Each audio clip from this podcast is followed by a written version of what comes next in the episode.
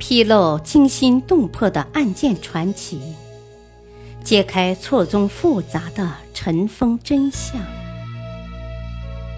欢迎收听《古今悬案、疑案、奇案》，作者李晓东，播讲汉月。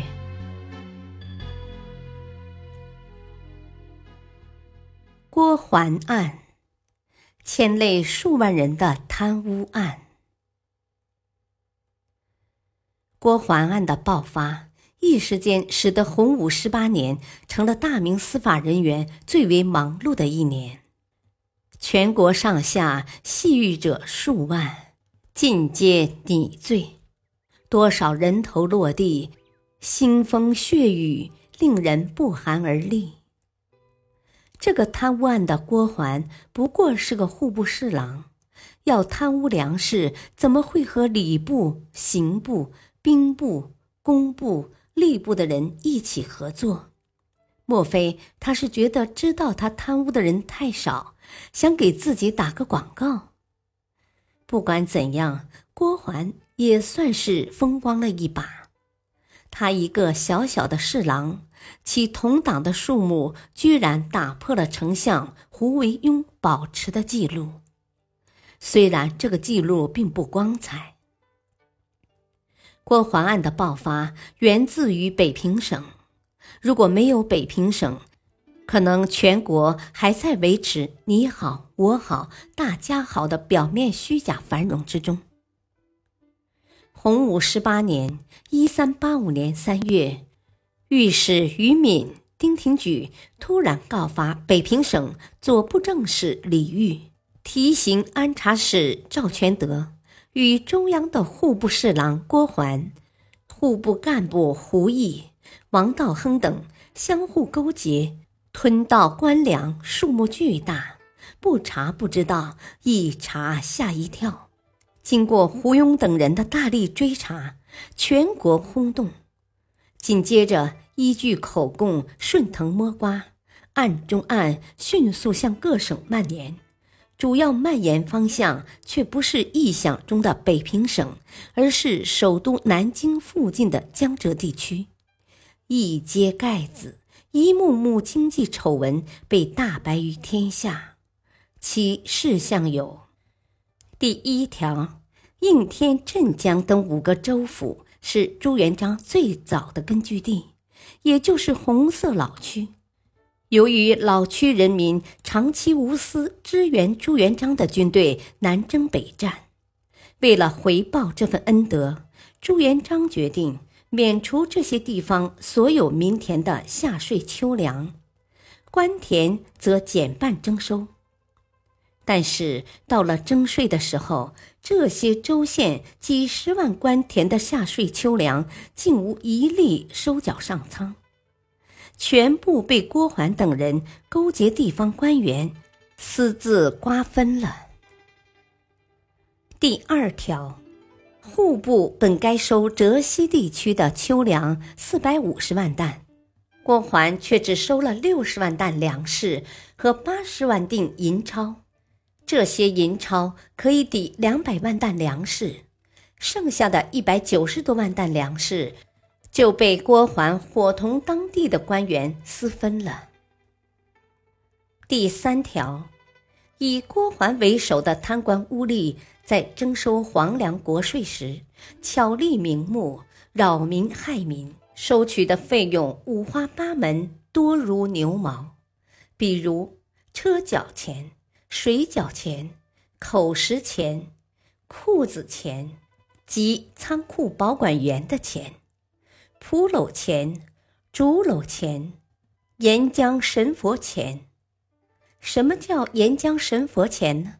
其实就是在运输官粮的时候，需要求神拜佛，以保佑官粮押运平安的钱。第四条。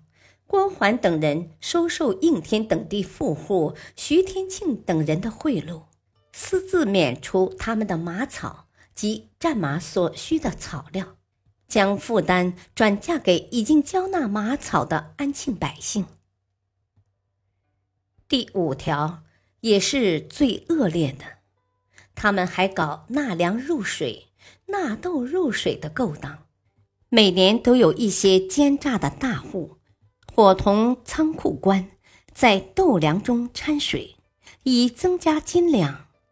每间仓库容量不下一万余担，往往只因为一户刁民掺水，结果就导致官粮经湿热一蒸而全仓坏掉。这种恶劣的行径简直令人发指，而郭桓等人几年之内，连贪污带倒卖，而加上掺水毁掉的官粮，总共给大明朝造成了两千四百万担粮食的损失，相当于当时一年的国家财政收入。这是一个难以填补的巨大亏空，一个巨大的黑窟窿。为此，明太祖决心趁机扫荡全国贪污官员。明太祖令审刑司吴庸考讯，此案牵连全国的十二个布政司，牵涉礼部尚书赵茂、刑部尚书王惠迪、兵部侍郎王志、工部侍郎麦志德等，总计一共损失粮食两千四百万担。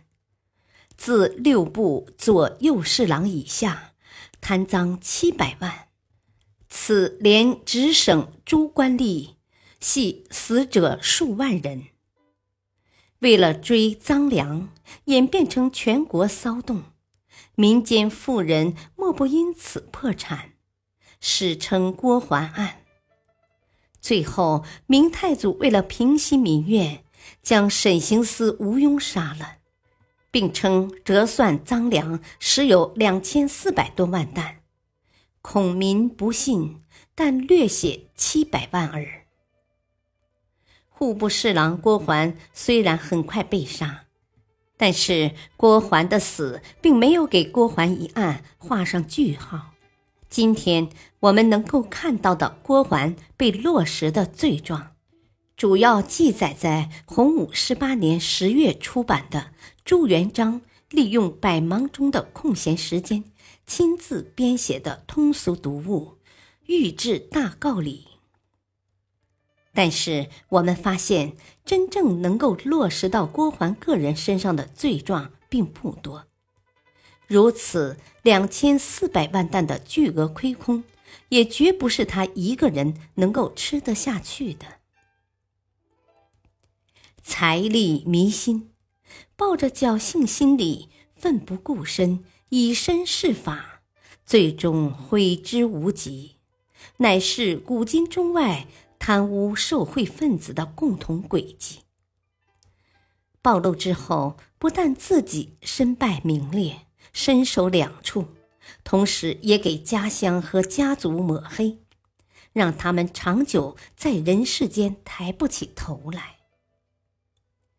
郭桓案发生后，明太祖更加强了在治贪方面的手段，制定了严厉惩治经济犯罪的法令，在全国财政管理上实行了一些有效的措施。重要的一条就是把记账的汉字一至千阿拉伯数字改为一至千的汉字大写。后来又把“百”和“千”带耳朵旁的改写成单人旁的“百千”。历史化外音，汉语数字大写在技术层面上却是重要的举措，堵住了账册上的一个漏洞，所以沿用到现在。到商店买东西、开发票，都会看到大写的汉语数字。可我们是不是没有想到，数字大写的诞生，竟然源于这么一段历史典故？感谢收听，再会。